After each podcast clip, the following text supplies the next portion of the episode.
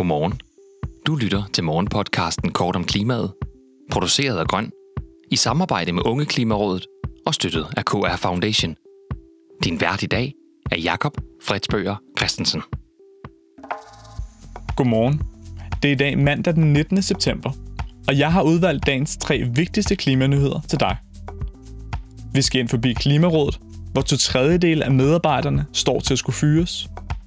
Vi skal ud og køre grønt og stærkt i Tysklands nye brinttog. Og så skal vi til Lolland og se på opførelsen af den nye gasrørledning dertil.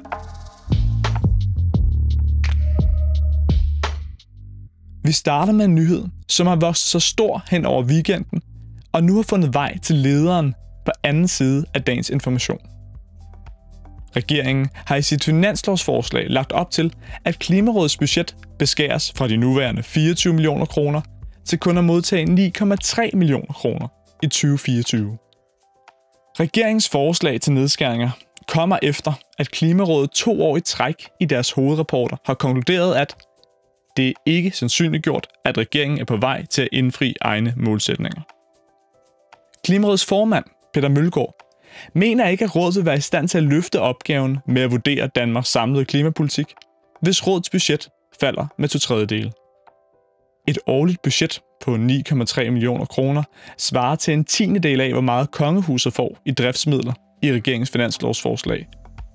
Men omvendt er det også 9 gange mere, end Sigurd Barrett fik i finansloven 2016 for at skrive en børnebog om Danmark. Klimaminister Dan Jørgensen skriver i en mail til Klimamonitor, at regeringen nok i forhandlingerne om et år til finansloven 2024 skal se på at øge beløbet, før nedskæringen træder i kraft. Klimarådets formand mener dog, at det vil have konsekvenser allerede fra i dag, hvis fremtiden ser sort ud, da det vil føre til medarbejderflugt.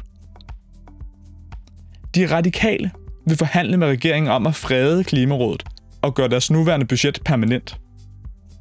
Uanset om det lykkes, så har regeringen sendt et skud fra borgen afsted mod Klimarådet i en tid umiddelbart før et valg, hvor regeringen næppe ønsker, at rådet offentliggør flere betragtninger om den nuværende politiske klimaindsats. Finanslovsforslaget kan altså have en effekt, uanset om støttepartierne får det ændret, en vedtagelse eller ej.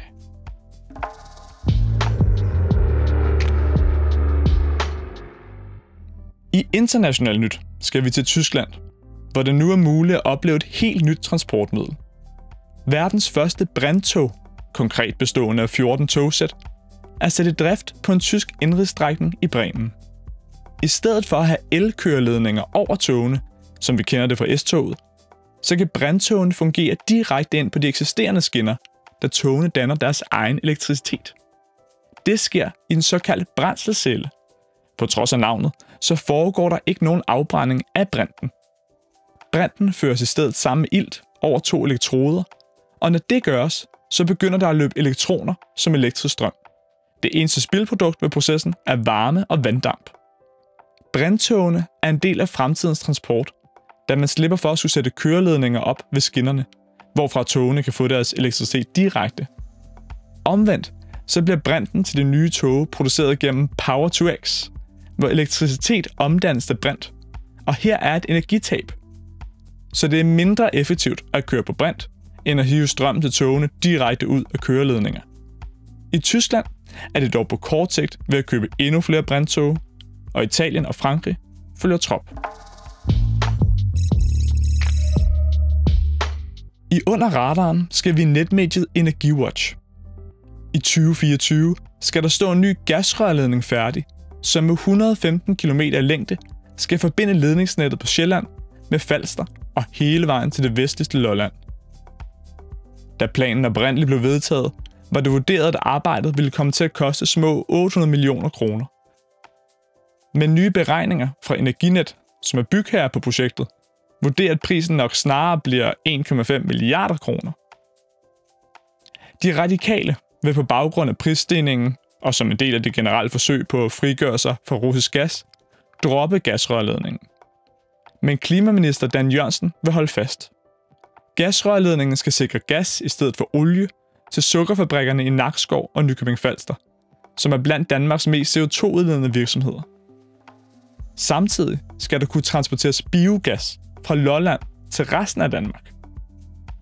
Det danske firma Biofuel Technology har netop annonceret, at de vil investere 475 millioner kroner i et nyt halmbaseret biogasanlæg, der skal ligge syd for Nakskov.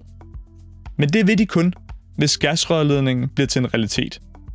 For med det nye anlæg bliver biogasproduktionen på Lolland og Falster 3-4 gange større end forbruget i samme landsdel. I dagens solstrålehistorie skal vi forbi det danske Rigsarkiv, som nu har slået sig sammen med DMI i et helt særligt samarbejde. De vil læse gamle søofficerers journaler igennem for at få endnu mere værdata til deres klimamodeller. Helt konkret skal de gode mennesker nu til at læse 700 hyldemeters materiale igennem for at blive klogere på vejret fra 1675 til i dag. Tak fordi du lyttede med til Kort om Klimaet. Vi har alle ugens hverdage udsendelsen klar kl. 8. Hvis du vil høre den med det samme, så gå direkte ind på vores feed på kortomklimaet.dk.